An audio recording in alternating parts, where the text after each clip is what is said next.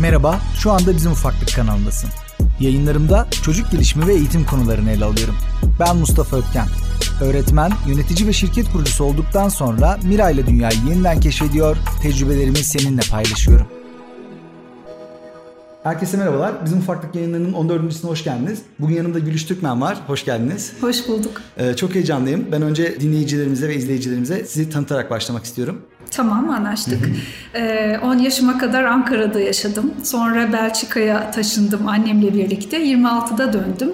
Bu da aslında bir nevi böyle kültürel kırılma yaşattı bana. Zannediyorum bütün hayatımda, hayatım boyunca yaptığım her işte dikkatim hep bu kültürel farklılıklar üzerinde yoğunlaştı. Ee, müzik yapsam adına Betty Ween koydum. Çünkü Betty Ween e, Between gibi tınladığı için hani iki arada arada kalmışlığı ifade ediyordu. Şarkı sözlerim bunun üstüneydi. Ee, e, annelik üzerine bir platform açtığım zaman alternatif anne dedim. Çünkü biliyordum ki e, bir kültürde çocuk yetiştirmenin belli kuralları var ama başka bir kültürde de başka kuralları var. Ve hepsinin de sonuçları farklı oluyor.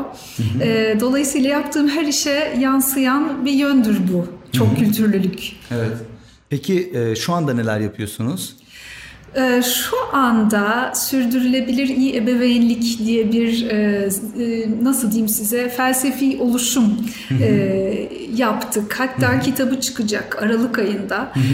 Yine 2019 yılının 3. SİE konuşmaları dediğimiz sürdürülebilir iyi ebeveynlik konuşmaları. Onları hazırlıyoruz. Koşturmaca içindeyiz. Çok güzel. Bir yandan da aslında sosyal medyada sürekli aktifsiniz siz. Sürekli hem e, paylaşımlarınızla hem hikayelerinizle hem de atölyelerinizle ben sizi takip ediyorum. Bir e, çocuğumla nasıl konuşursam beni dinler adlı bir atölye. Hatta atölyeler düzenlediniz benzer e, manada. Peki bundan biraz bahseder misiniz? Neler vardı içeriğinde? Tabii ki sosyal medyada aktif olmamın sebebidir zaten. İletişim uzmanıyım ben aslen. Ee, ama çocuklarla iletişim uzmanı değildim. Aslında reklamcılık okumuştum. Hani e, daha böyle kreatif e, direktör gibi bir iş yapıyordum. Ee, ama çocuğum doğduğu zaman, çocuğum büyürken, ilk çocuğum büyürken hep etrafımdaki anneler bana ay senin çocuğun çok rahat, sen çok senin için çok kolay e, der oldular. Halbuki bu doğru değildi yani benim çocuğum onların çocuğu kadar zor ve kolaydı. Ama zaman içinde şunu fark ettim. Evet benim yaklaşım tarzım farklı. E, o da işte o kültürel farklılıklardan doğuyor. Hı hı. E, ve Adel Faber ve Elaine Mazdiş'in bu konuda bir atölyesi vardı. Hı hı. Takdire şayan bir atölyedir. E, 6 hafta sürer. Hı hı. Bana dediler ki sen madem bundan bu kadar faydalandın bunu Türkiye'ye getir, Türkçe'ye çevir ve bizimle paylaş. Ben de ekiple iletişime geçtim. Hı hı. E, Türkiye koordinatörü oldum atölyelerin. Uzun yıllar bu işi yaptım. E, fakat Türk annesine bu 6 hafta aşırı uzun geliyor. Yani yurt dışında bir şekilde bunu karşılayabiliyorlar ama Türkiye'de biraz zorlanıyorlardı. Kopuşlar mı oluyordu? E, efendim? Kopuşlar mı oluyordu? Hani e, bir şekilde e, yani çocuğunu kimseye bırakamıyor. 6 hafta aşırı uzun geliyor. Hani birine geliyorsa öbürüne gelemiyor. Hı-hı. Günleri oluyor. Yok Hı-hı. şusu oluyor, busu oluyor. Yani trafiği farklı. Hı-hı. Çok yoğun gerçekten. Bunun üzerine ona uyabilecek e, farklı bir model düşünmek zorunda kaldım. Bir de zaman içinde zaten e, bu kültürel farklılıkların atölyedeki bazı şeyleri doğru karşılamadığını da gözlemleyince hı hı. E, biraz palazlanıyorsunuz yıllar içinde. Kendi atölyemi yaratmaya karar verdim. Şimdi onun üstünden gidiyorum. Hı hı. Peki içeriğinde neler var? Yani nelerden bahsediyorsunuz ailelere?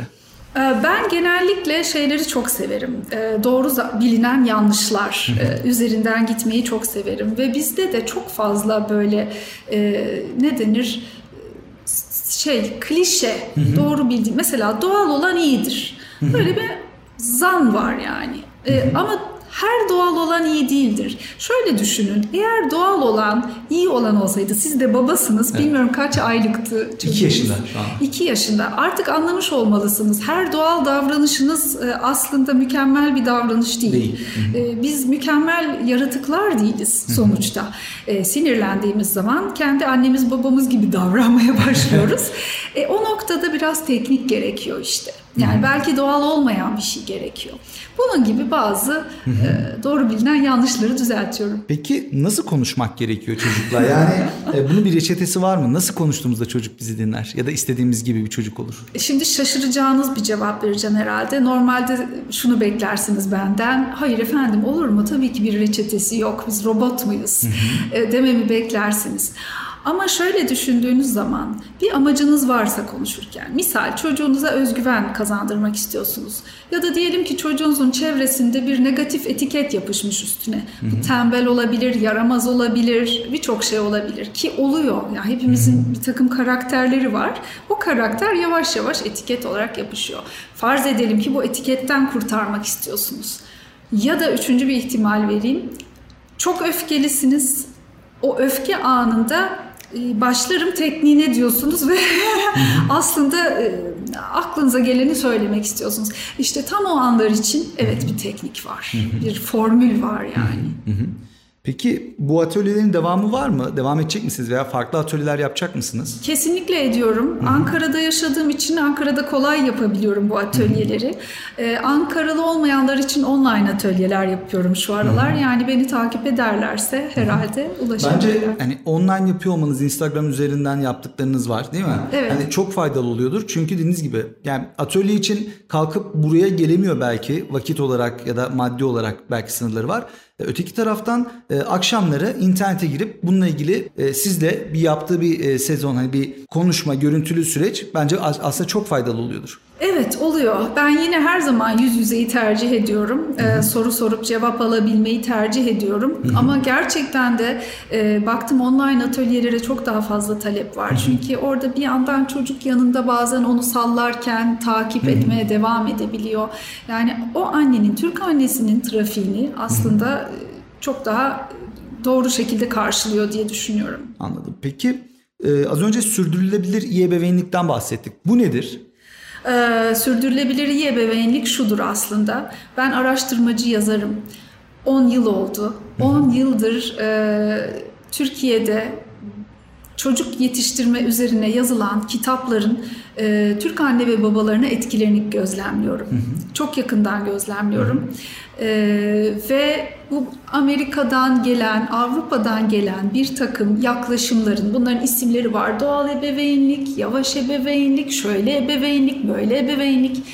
E, bunların hepsi ilk başta çok güzel görünüyor, çok masum görünüyor. Hı hı. Fakat e, herkese aynı etkiyi etmiyor. Çünkü hı hı. bu kitap karşıdaki kişiyi tanımıyor, karşıdaki kişinin kültürünü bilmiyor. Hı hı. Ee, şöyle söyleyeyim, siz her gün hamburger yiyen bir insan olsanız, ben de size cheeseburger diye bir kitap versem, bu kitabın size nasıl bir hayrı olabilir? Ee, benim size e, salata menüleri sunmam lazım. Yani sizin hamburgerinizin yanında sağlıklı beslenmeniz için o durumu dengeleyecek başka bir şey sunmam lazım. Ee, her şey, her yaklaşım bunu yapmıyor. Dolayısıyla sürdürülebilir ebeveynlik sizin ebeveynlik anlayışınızı bir aylık ya da üç aylık değil, ömür boyu sürdürebilmeniz için neler yapmanız gerektiğini vermeye çalışıyor. Peki iyi ebeveyn olmak yetmiyor mu? Yani bunun sürdürülebilir tarafı nerede oluyor? ee, bir kere sürdürülemez ebeveynlik tarzları var.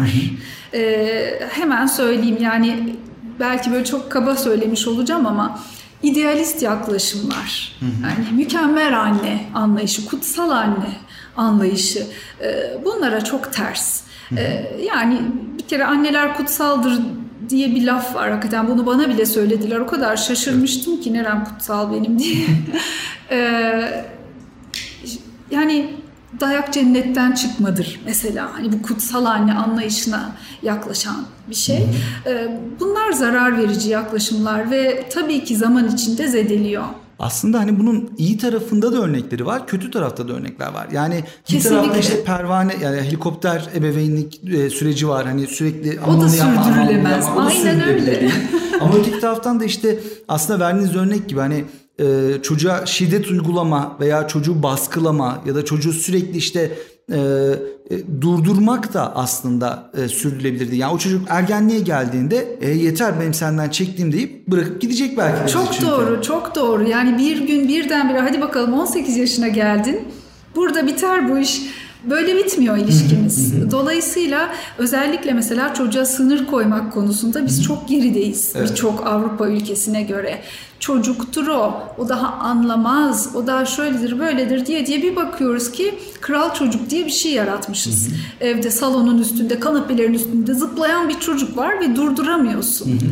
Ee, ya bir taraftan çok sempatik tarafı oluyor bu çocukların. Çok özgüvenli oluyorlar falan, esprili oluyorlar ama şirretleştikleri zaman da çekilmez oluyorlar gerçekten. Ee, ve yetişkinlikleri hiç çekilmez oluyor gerçekten. İşte tam o noktayı söyleyecektim. Hani biz o çocuklara sanki böyle bir proje gibi bakmaya başlıyoruz. Sanki böyle bir hani e, evimizin içindeki bir e, satın aldığımız bir eşya gibi. Yani bizi eğlendirsin istiyoruz. Bize arkadaşlarımız önünde bize göğsümüzü kabarsın istiyoruz. Halbuki o çocuğun bir geleceği olacak. Bizden ayrıldığı gün işte o e, şirin olduğu, sempatik olduğu süreç, o çok bilmişliği başına bela olabilir. Ya da tam öteki tarafta da işte o pısırıklığı, o içine kapanıklığı yine aslında hayatında ona bir zarara sebep olacak aslında. Evet, evet. Zannediyorum e, Türk toplumunda e, şey Avrupa toplumlarından daha fazla var. Benim çocuğum beni temsil ediyor evet. anlayışı. E, sizin sanki sizin sevdiğiniz yemekleri sevecekmiş ee, sizin sevdiğiniz filmleri sevecekmiş. Size Yapamadıklarınızı hep, yapacakmış. Yapamadıklarınızın iki katını size yaparak e, işte bak çocuğum yaptı. Annem beni yapamadı ama ben çocuğuma yaptım e, falan. Ama öyle olmuyor işte. Çocuk çok başka bir tarafa gidiyor. Çünkü başka bir karakteri var. Üç çocuk doğursanız üçü farklı taraflara gidecek. Ee, burada bir kere anne babanın e, yapmadığı şey ve yapması gereken şey en baştan itibaren biz harika sevgi veren bir toplumuz ama saygı göstermekte çok hantalız. o saygıyı baştan yerleştirmeye başlarsak tabii bu söylemesi çok kolay ama bunun da tekniği var. ya o yüzden hep teknikten ben seviyorum teknikten bahsetmeyi.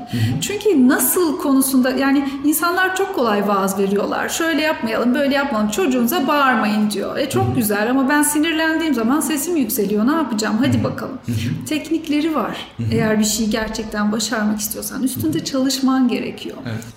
Şimdi aslında bu e, sürdürülebilirlik sürecinde bence mesela bir arkadaşlık durumu da var. Çocuğuyla arkadaş olmak. Aa. Bunu da aslında hani hep e, aileler zannediyor ki çocuğuyla arkadaş olursa bütün o süreci daha sürdürülebilir kılar. Çünkü hani herkesin bir arkadaşı olur. Evet. Halbuki bence bu da sürdürülebilir bir süreç değil. Çünkü arkadaşlıklar bitebilir ama ebeveynlik bitmiyor aslında. Evet e, bu noktada bir e, SİE konuşması var. YouTube'da bulurlarsa izlemenizi çok isterim. Yasemin Meriç, e, klinik psikolog Yasemin Meriç'in verdiği. Ben de onunla birlikte daha fazlasını öğrendim. Yani bu çocuğuyla arkadaş olma meselesinde bir gariplik olduğunu seziyordum ama hı hı. bu kadar net görmüyordum. Hı. Ee, Yasemin Hanım'ın anlatımıyla birlikte çok netleşti. Bakın sizin çocuğunuzun hayatı boyunca yüzlerce arkadaşı olacak. Ama anne babası bir Birer tane. tane. Sadece bir tane. Siz o ki o kimliği üstlenmezseniz yani o çocuğuna sınır koyan, ona arada bir dur diyen, ona bu kadar yeter bu beni endişelendiriyor vesaire. Yani anne babalığı yapan, e, işte bunu yemek sağlıklıdır, şu şöyledir, bu böyledir diyen kişi olmazsanız başka kimse bunu söylemeyecek. Evet. Başka herkes ya yap dostum ya ne olacak Allah aşkına. Hı hı. E, çok fazla arkadaşı olacak. Hı hı. Dolayısıyla özellikle babalar için aslında bunu söylemek lazım. Çünkü çok fazla övünüyorlar çocuğuyla arkadaş olmakla. Hı hı hı. Orada belki arkadaş değil, arkadaş gibi davranabilmek yani onu anlayabilmek, onun seviyesi, yani o empatiyi kur, kurabilmek önemli. Ama hiç de böyle bir görevimiz yok anne baba olarak çocuğuyla arkadaş olmak gibi. Tam zıttına işte anne baba olmak gibi bir Biliyor musunuz? E, anne babalık 18 yıl aslında. Hani şu reşit olma yaşına kadar öyle bir ayarlamalı ki 18 yıl boyunca kademe kademe kademe çocuğu yavaş yavaş yavaş bırakacağız.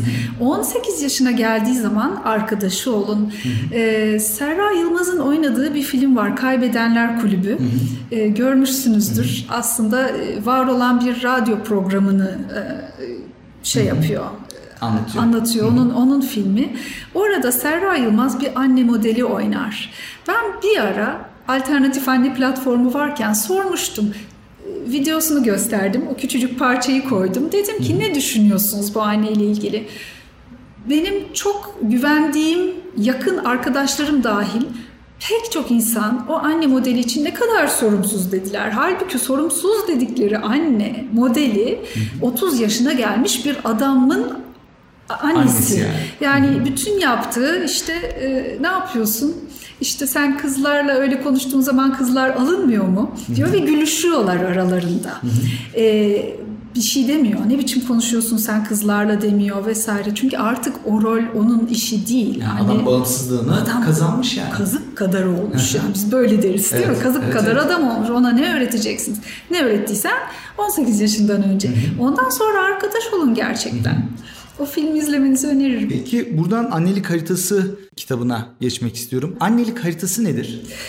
Ya Mustafa Bey e, ben e, şu konuya çok kafa kırdım.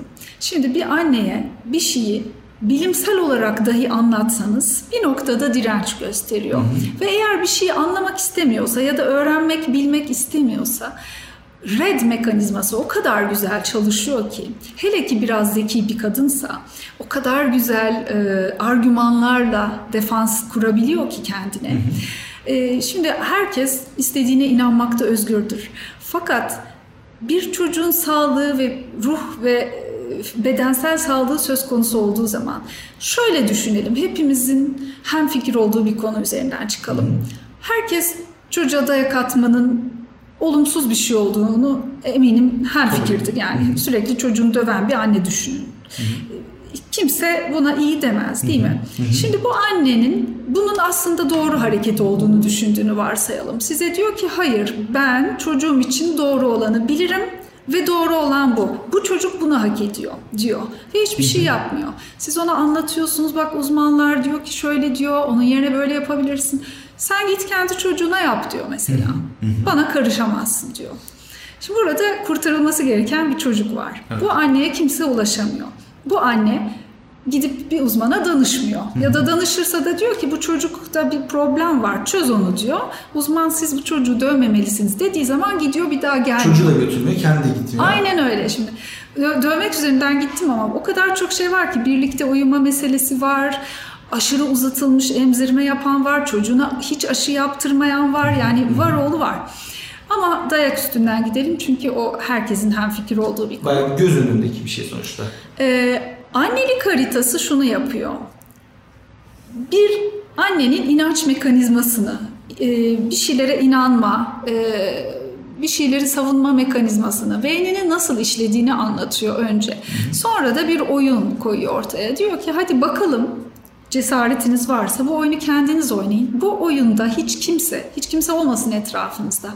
Kimse size şu doğru şu yanlış demeyecek ama bu sizin zihin haritanızı çizecek, ortaya çıkaracak ve siz kendi gözlerinizle, kendi elinizle yazdığınız şeyleri konumlandırma şeklinizle sonunda yaptığınız o bir hatayı ya da belki iki hatayı ya da hiç hata yapmıyorsanız kendi haritanızı göreceksiniz. Annelik haritası bu. Anladım kültürlerin ebeveynliğe farklı farklı etkileri olduğunu düşünüyorsunuz. Hani siz bunu yurt dışında da yaşamış birisi olarak zaten bahsediyorsunuz. Hani e, bunu örnekleyebilir misiniz? Nasıl farklılıklar var mesela? Ben reklamcılık okudum. E, reklam izlemek çok sevdiğim bir şeydir. Hı. E, örneklerken de, seminerler verirken de reklamlar üzerinden örnekliyorum. Mesela bir Türk reklamı düşünelim. Bir süt reklamı vardı belki hatırlarsınız. Çok da tatlı bir reklamdı. Anne görüşü diyor. Annenin bakış açısını gösteriyor. Anne çocuğun tabağına şu kadarcık yemek koyuyor. Hı hı. Çocuğun bakış açısını gösteriyor. Böyle tepeleme koymuş yemekten. Çocuk hı hı. diyor ki anne nasıl yiyeceğim ben bunu? Diyor ki ne demek nasıl yiyeceğim diyor. O tabak bitecek. bitecek. o tabak diyor. Hatırladınız mı onu? Tam hatırlıyorum aslında. Benzer bir örnekte şey... E, dışarısı çok soğuk oğlum aman diyor kendine dikkat et diyor. Eşarpı sardıkça sarıyor çocuğu mumyalıyor. Çocuk nasıl soğuk diyor bir dışarı bakıyor günlük güneşlik. Anne bakıyor annenin gözünden görüyorsunuz fırtına kopuyor dışarıda. Ee, ve sonra diyor ki reklamda biz bu görüşü tanıyoruz diyor. Bu diyor anneler böyle görür. Biz de sizin gibi takıntılıyız sevgili anneler diyor. Biz de her şeyin saf, doğal, masum olanını severiz diyor. Ondan sonra da sütü öneriyor. Şimdi bakın ne diyor? Biz sizin gibi takıntılıyız. Biz bu görüşü biliriz. Takıntılılık saf, doğal, masumdur diyor bilinçaltına. Ne kadar enteresan değil mi? Takıntılı olmaya devam edin. Bu çok iyi bir şey annelik. Böyle bir şeydir. Doğaldır diyor. Çünkü satış için aslında en kolay yol belki annenin de o anda onu o takıntıyı bu kötü demeden aa evet ben takıntılıyım aa bu da güzelmiş deyip Evet. hani aç, açtığı yol aslında. Yaptığını meşru kılıyor. Evet. Ama siz şimdi bu reklamları alın bir Alman'a gösterin. Alman ağzı açık izler ve bu ne ya der. Öyle değildir şimdi. Amerikalıya götürün bir tuhaf bakar. Amerikalıların reklamına bakalım. Bir tane e, Selma Hayek miydi oynayan? Olabilir. E, bir anne bakıyor evde süt bitmiş. Eyvah diyor çocuk süt isteyecek süt yok. Gecenin bir saatinde arabasıyla yola çıkıyor. Başına bin bir türlü iş geliyor. Yağmur altında koşarken topuklu ayakkabısı kırılıyor. Bakın anne topuklu, Topuklu ayakkabı. Aa, hiç bağdaşmıyor değil mi? Biz anneleri nasıl biliriz? Daha böyle pembiş pembiş bonbon pembeleri içinde hatta mümkünse kurdelalı. Neredeyse küçük çocuklar olarak görürüz ya. Evet. Masum ya anne. Ama orada bir kadın görüyorlar önce. Annelik kimliğinin önünde kadın kimliği var. Ve anne süt bulmak için kadın kimliğinden oluyor. Yani topuklu ayakkabısı kırılıyor, saçı başı dağılıyor. Makyajı. Makyajı bozuluyor filan.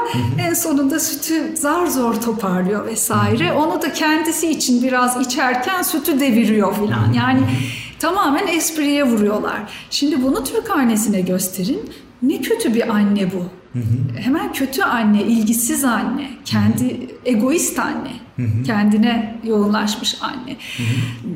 Dolayısıyla burada kültürel farkları görebilirsiniz ve sadece o temelden çıkarak o temelin üstüne konan e, annelere dayatılan şeyleri siz düşünün artık.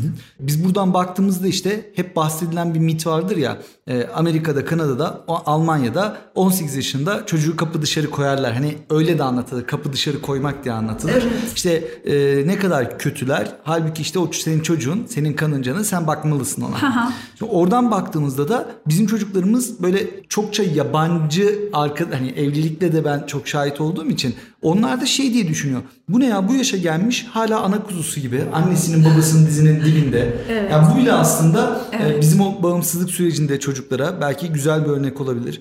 Ya da e, peki Türklerin daha iyi yaptığını düşündüğünüz şeyler neler? Evet şimdi biraz önce şu verdiğiniz iki örnek çok kıymetli onları söylemek istiyorum. Verdiğiniz iki örnek aslında iki ucu temsil ediyor. Yani biri 18 yaşında e, tekmeyi atıp hadi bakalım kapı dışarı demek kadar e, 30 yaşına gelmiş turşusu kurulmuş e, evlat da eşit derecede zararlı. Bunu bu konuda netleşelim. E, ama bu bahsettiğimiz şeyler uçlar. Evet. Yani evet e, şunu mesela duyuyoruz. Ay bir Alman anne varmış çocuğunu evde ağlarken bırakıyormuş diskoya gidiyormuş düşünebiliyor musun? Evet bu çılgınca kötü bir şey. Ama aynı şekilde çocuğunu her gece alıp koynuna koyup babayı da sen git salona yat diyen annenin yaptığı da eşit derecede uç ve kötü. Bu konuda anlaşalım. E, sağlıklı olan daha ortalarda bir yerde. Ortası biraz daha zordur ortaları tartışmak. Böyle Evet. uçlar kolaydır. Türk annesinin kolay yaptığı şeye gelelim. Ee, Türk annesinin yaptığı bir tık daha iyi bu noktada. Türk annesi en temel şeyi çocuğa çok rahat verebiliyor. Nedir o? Sevgi. Yani sevgiyi göstermek de genele genelden bahsediyorum tabii. Hani çok sıkıntı yaşayan o 1 2 3 anneden bahsetmiyorum. Ama genel olarak Türk anneleri sevgiyi göstermekte hiçbir sorun yaşamıyorlar. Bakın e, mesela doğal ebeveynlik diye bir trend var. ABD'den çıktı. Neden ABD'den çıktı? Çünkü ABD'de anneler çocuklarına sevgi göstermekte sorun yaşıyorlar günümüzde. Dolayısıyla onlara doğallık gerekiyor. Biraz önce bir örnek vermiştim. Ee, hamburger yiyen birine cheeseburger kitabı vermemek lazım demiştim. Şimdi sevgiyi bu kadar güzel çocuğuna veren anneler olarak bize doğal ebeveynlik kitabının verilmesi, hamburger yiyene cheeseburger verilmesi gibi bir şey. Peki bu konferans fikri nasıl çıktı? Nasıl böyle bir konferans düzenlemeye karar verdiniz? Sürdürülebilir ebeveynlik yapmak için sürdürülebilir bilgi lazım. Ama bilgi e, döneme göre sürekli güncellenen bir şey. Dolayısıyla annelerin güncel tutulması lazım. E, şöyle bir örnek verebilirim size. İkinci Dünya Savaşı'ndan önce ABD'de gece ağlayan bebek problemi yokmuş. Yok denecek kadar azmış. Ne kadar enteresan değil mi? İkinci Dünya Savaşı'ndan sonra birden Doktor Benjamin Spock bunu fark ediyor. Yani anneler böyle onar onar gelmeye başlıyorlar ona çocuğum uyumuyor diye.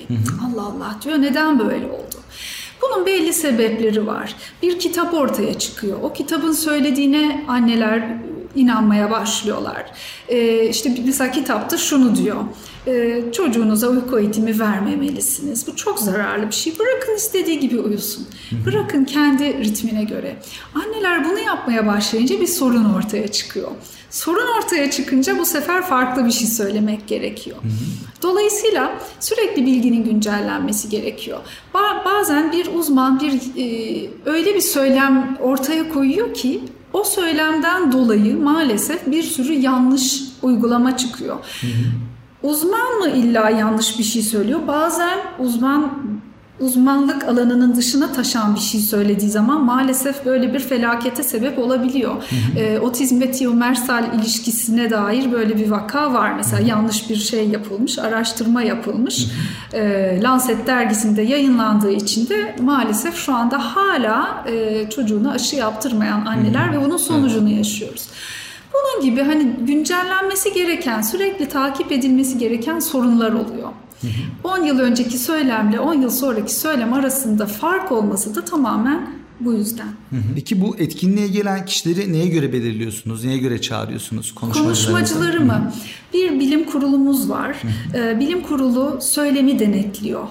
Yani hep birlikte kişinin söylemek istediği, başvuran kişinin, uzmanın ya da blogger'ın ya da influencer'ın e, ne hangi mesajı iletmek istiyorsa mesajının e, içeriğini kontrol ediyor, söylenme şeklini kontrol ediyor, ne eklenmesi lazım, ne çıkarılması lazım, onu bilimselleştirmeye e, anneyi teşvik ediyorlar ya da babayı. E, çok annemiz oluyor, az babamız oluyor. O yüzden ağzım çok anneye alışık, kusura bakmayın. Şimdi onu soracağım.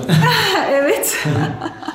işte böyle. Peki Tam da onu soracaktım zaten. Çok fazla annelikten bahsediyoruz. Hep anneler. Hani evet. kitap bile hani e, şey annelik haritası. Peki baba nerede? Neden hiç babadan bahsetmiyoruz? Aslında biliyor musunuz babaların ortaya çıkması yeni yeni başladı. Hı hı. Bu yüzden bizim de ağzımız yeni yeni alışıyor. Hı hı. Bizim de aramızda babalarımız var. Mesela hı hı. işte uçan baba olarak bilinen Taylan sürekli benim kulağımı çeker sağ olsun. Gülüş yine anne dili olsun sürekli. Nerede kaldı baba der.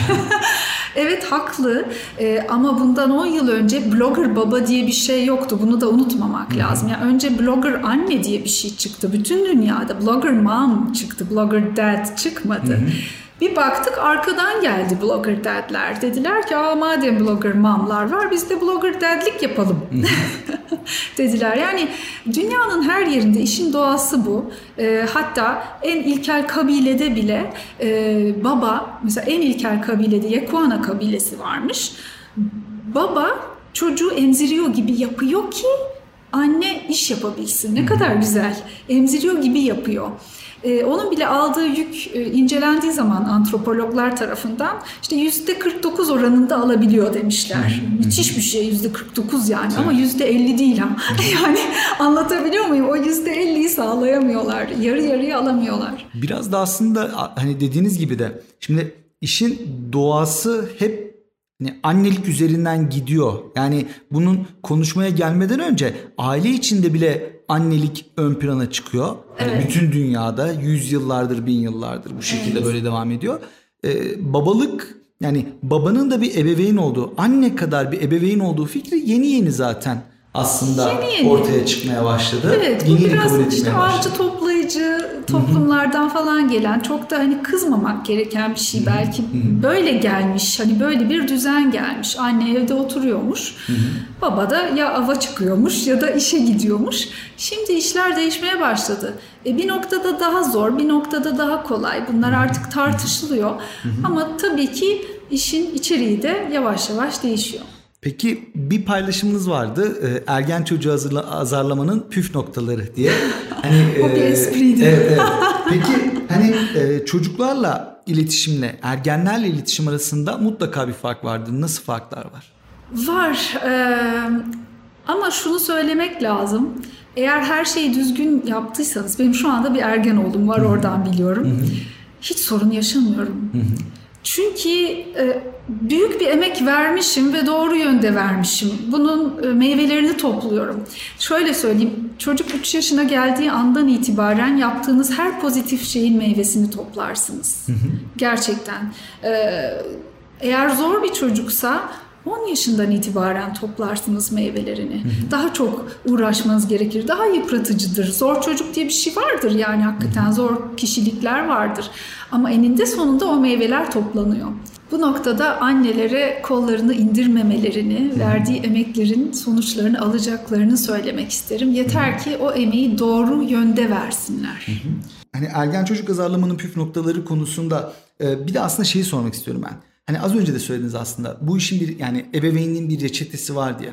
Aslında sanırım oradaki önemli olan şey bu teknikleri, reçeteleri bilmek. Yoksa hani bir e, tema verip, bir yol verip, direkt bir yol haritası verip herkes bunu uygulamalıdır değil. Belli teknikleri doğru zamanda, doğru şekilde uygulamak. Ya bu çok enteresan bir şey. Çünkü insan şu söyleme çok alışık. Bu işin bir reçetesi yoktur. Her çocuk farklıdır. Her anne farklıdır. Şimdi bu söylemin içinde doğru bir şey var. Evet tabii ki her çocuk farklıdır. Her anne farklıdır. Ancak her çocuk çocuktur. Her anne annedir. Ve aslında hepimizin ortak olarak yapabileceği bazı şeyler vardır. Bu aslında her konuda böyle. Mesela iletişimde böyle. Bütün dünya üzerinde e, iletişim kültürleri çok farklı. E, Çinliler farklı iletişim kuruyor. ABD'liler, Almanlar bambaşka iletişim kuruyor.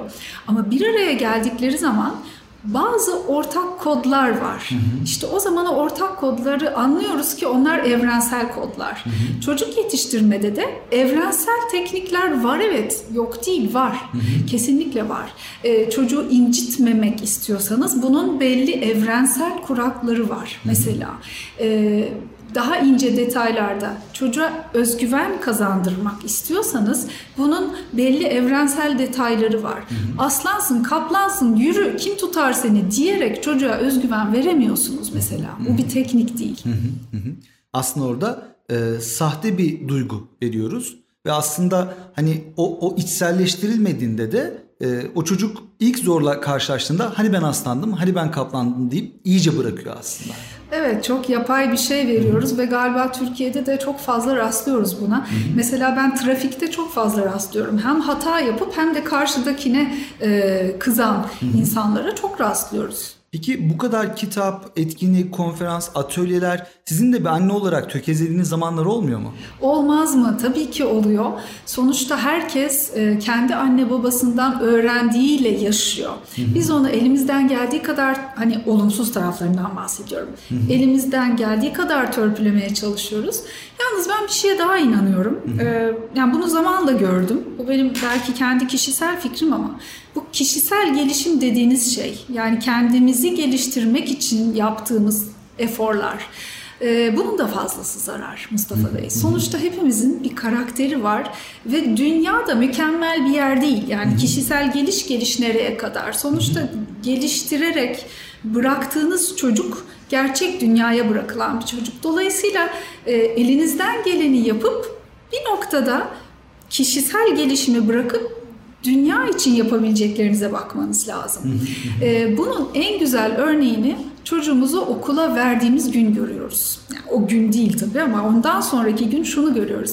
Ee, mikro anlamda insanın kendini geliştirmesi çok kolay. Yani bir ailenin kendi içinde üç kişi arasında kendini düzeltmesi çok kolayken bir okul birliğinin kendine çeki düzen vermesi çok daha zor bir şey.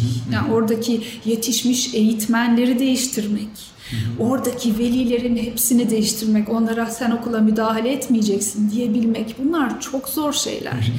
Belli bir alışkanlık var oturmuş. O alışkanlığı, o kültürü kırmak çok daha zor bir şey. Mikro makro derken onu demek istiyorum. O zaman ne oluyor? Mesela ben bir yazım var. Ee, çocuğum neydi? Biz annemizden hiç böyle görmedik kitabında. Mis gibi çocuğu mış gibi sisteme bırakıyoruz çok diyorum. Gerçekten öyle. Yani sen e, elinden geleni yapıyorsun. Mis gibi oluyor çocuk Bırakıyorsun sistem mis gibi görünüyor ama değil. Mismiş gibi. orada problemler başlıyor işte. Aslında orada da e, bence çocukla da ilgili bir süreç var. Yani çocuk gerçekten mis gibi ise belki bunu devam ettiri, ettirebiliyor. Ama çocuk da mış gibi ise o zaman ikisi bir araya geldi mi bu sefer... Hani, o zaman sıkıntı yaşanmaz evet. değil mi? Mış gibi mış gibi herkes çok iyi anlaşır. Ama işte ileride bu ortaya çıkacak. Yani evet. o çocuk işte e, bir sosyal ortama girdiğinde o sıkıntıyı yaşayacak veya başarısıyla ilgili bir şey olduğunda. Yani 20 yaşına geldiğinde o sıkıntıyı Onu yaşayacak Onu şöyle aslında. görüyorum ben. Dünya vatandaşı olamıyoruz işte o zaman. Yani dünya vatandaşı olmanın kodları o. Size biraz önce söyledim ya bir takım ortak kodlar var. O ortak kodları öğrenip çözemezsek, o teknikleri çocuk çocuklarımıza öğretemezsek dünya vatandaşı olmuyoruz. Ya o zaman yani aslında çocuğun da mis gibi olması gerekiyor. Hani bıraktığımız ortamın da mis gibi olması. Yani evet yani mis gibi derken dediğim bir kez daha hani idealize etmeyelim bunu. Ama sonuçta e, bir ortak iyilik var. Belki bu yüzden sürdürülebilir ebeveynlik deyip duruyoruz. Aslında ona örnek verecektim ben. Hani az önce söylediniz ya ben bunu aslında spor salonuna gitmeye benzetiyorum. Yani karakter gelişiminde hani biz e, e, kendimizi geliştireceğiz, geliştirmek istiyoruz. Bununla ilgili kurslar alıyoruz, kitaplar okuyoruz, işte videolar izliyoruz, podcastler dinliyoruz vesaire. Ama bu aslında bodybuilding gibi. Yani bu evet. sürdürülebilir olmadığı sürece bunu kendimize yedirmediğimiz ya da çocuğumuza yedirmediğimiz, bunu bir hayat standardı haline getirebileceğimiz şeyler olmadığı sürece evet. sürekli kendimizden vererek yapacağımız sürece bir yerde bunu durması gerekecek. Halbuki bunu düzenli spor yapmak gibi bir hedef şeklinde koysak. Öyle ve e, hani kimseden de Arnold Schwarzenegger olmasını beklemeyelim. Evet, evet. Ama o Arnold gibi olmamak için de salona gitmemezlik de etmeyelim. Evet. Düzenli olarak salonumuza gidelim. Sürdürülebilirlik bu işte. işte Haftada bir mi gidersin, iki mi gidersin? Sen karar ver. Senin şeyin olsun. Ama git. Peki bu sürdürülebilirlik bölümü bir yandan da aslında çalışan annelerle ilgili de sıkıntı yaratıyor. Hani bir kitle var diyor ki çocuk doğduktan sonra ben çocuğuma bakacağım, evde kalacağım. Ee, artık benim e, hayatım çocuğumun geleceği olmak zorunda diyor. Evet. Ee, bir takım anneler de var. Bunu özellikle anneler diyorum çünkü hala toplumumuzda babaların çocuk için iş bırakması diye bir şey, şey hani genel bir e, şey değil, evet. yaklaşım değil. Tabii. Ee, bir takım bir grup anneler de var. Ben çocuk da yaparım, kariyer de diyor. İşte iki yaşından sonra çocuğumu ben veririm e, işte bakıcı ablaya veya işte anneme, eşimin annesine vesaire. Ben kariyerimi yaparım diyor. Bunların ikisine de iyi veya kötü demiyorum ama bunun bir dozu yok mudur? Yani bir orta noktası yok mudur sizce? Bu dozu Bunları bulmak zor. İşte o, o mikro makrodan bahsettim ya bir ara. Ee, bu noktada zaten çalışan annelerin işi çok zor. Çok suçluluk duyuyorlar. Onlara gerçekten ciddi bir devlet desteği lazım. ee, devlet desteği derken muhtemelen şimdi hemen çok hızlı konuşacağım. Ben hani doğru mu çıkar yanlış mı çıkar çalışan anneler söylesin. Ama e, bakıcıları eğitmek olabilir, kreşleri daha sağlam eğitmek olabilir anneanne babaları, dedelere eğitim vermek olabilir. Hı hı. Ee, çalışan annelerin en büyük derdi bir şeylerin doğrusunu yapmaya çalışırken e, bebeklerini küçücükken başkalarına bırakmak zorunda kalmaları. Hadi ona razılar ama bari bıraktıkları insanlar e, öyle bir güven versinler ki ben senin çocuğunu senin içinin rahat edeceği şekilde büyüteceğim, şımartmayacağım, ee, şöyle olmayacak, böyle olmayacak. Çünkü anne yeterince zaten üzülüyor. Yani şu yaşta çocuğumu bırakmak zorunda kalıyorum. Acaba ne yediriyorlar, ne içiriyorlar, ne söylüyorlar, ee, ne yapıyorlar? Ee, hani bütün bu endişelerle yaşıyor. Ee, bu annelerin endişe dozunu düşürmek için büyük bir devlet desteği gerektiğine inanıyorum. Aslında bence çok doğru bir noktaya geldiniz. Çünkü ee, biz bunu işte çalışan anne olmak İpek'le de konuşmuştuk. Evet. Ee, aslında süreç sadece annelere verilen e, e, istisnalar, onlara verilen e, yan haklar olması değil. Hatta bu kimi zaman zarara bile sebep oluyor. Özellikle özel sektörde. Yani anneye e, doğumdan sonra iki yıl boyunca ücretsiz izin hakkı. Böyle olunca işveren şey diye düşünüyor. Bu kadın yeni evlenmiş, yakın anne olur ve buradan izin alır gider. İki sene boyunca ben bu kadına izin vermek zorundayım. Onun yerine ben işte iki çocuğu olan bir anne alayım gerekiyorsa veya erkek alayım. Hiç kafamı kurcalamasın. Evet. Ya da işte e, anneye haftada iki e, işte her gün yani her hafta iki gün işte X izni. Bu işte hani kamu kurumunda da sıkıntı yaratabiliyor ki erkeklerin olmadığında e, özel sektörde sıkıntı yaratabiliyor. Evet. Bunların yerine veya bunların yanına Belki bunların eşleniğinin babalara verilmesi dolayısıyla hani o haklar ortaklaşınca e ben bunu babaya da yani erkeğe de versem Olabilir, gidebilir, evet, dedirtir. Evet. Ama bence öteki tarafta bu eğitim süreci bence çok daha önemli. Sanıyorum Finlandiya'da böyle bir deneme yapıyorlar değil mi? Babalara e, doğum izni. Babalara da doğum izni vermeye başladılar. Evet kolay işler değil. Hani konuşması da kolay değil gerçekten. Bir şey yapıyorlar. Mesela iki yıllık anneye izin vermek kötü niyetli bir yaklaşım mı? Hayır değil. Ama evet bazı sorunlar yaratıyor. Bu sorunların tespitinin yapılıp e, başka yanına ne konabilir ya da bunun yerine ne konabilir diye uzun soluklu bir çalışma. Bence şu an hani az önce söylediğiniz şey çok çok önemli. Yani e, annenin izin almasının en büyük sebeplerinden birisi e, çocuğunu bırakacağı kişilere bu kendi an, öz annesi babası bile olsa ona güvenme işi. O çocuğa iyi eğitim vermek isteyişi. Halbuki dediğiniz gibi bunu anneye izin verelimden ziyade e, işte anne babaları yani anneanne dedeleri, babaanne dedeleri veya o e, bakıcı olarak çalışacak insanların aslında eğitimini Eğitimi, yapabilsek evet. e, o kadıncağızın da gözü arkada kalmadan işine devam evet, etmek istiyorsa evet. işe devam edebilecek. Anne baba ehliyeti, anne babalık ehliyeti mevzusu var ya ben evet. buna gerçekten inanıyorum. ee, ideal bir dünyada diyelim e, bu ehliyetin verilmesi çok iyi olurdu gerçekten. Yani hamile kalmadan önce ya da doğurmadan önce mecburi olsa keşke. Ama tabii onun o zaman da ne olacak? O e, eğitimin içeriği tartışılacak bu sefer. Hani ya da kimlere verilir, kimlere verilmediği tartışılacak. E, ya da nasıl verildiği, e, beyin yıkaması mı yapıyorlar, ne yapıyorlar diye bu da tartışılacak. Ama sonuçta bir minimum şart gibi geliyor bana. Peki e, yeni bir kitabınız geliyor. Biraz da bundan bahsedelim mi? Evet aslında kitap benim değil. Editörlüğünü yapıyorum. Hmm. E, Sürdürülebilir Yebeveynlik kitabı çıkıyor. Aralık hmm. ayında çıkmasını planlıyoruz. Hmm. Konferansla beraber mi? Önce mi? Sonra Konferansa yetiştirmeye çalışıyoruz zaten. E, güzelliği de şu, e, Türkiye'de çıkan diğer kitaplara göre iki fark var. Birincisi Türkiye'den çıkma bir felsefe. E, çok fazla kişinin e, katılarak kurguladığı bir felsefe. Dolayısıyla Türkiye'nin kendi felsefesi çıkıyor.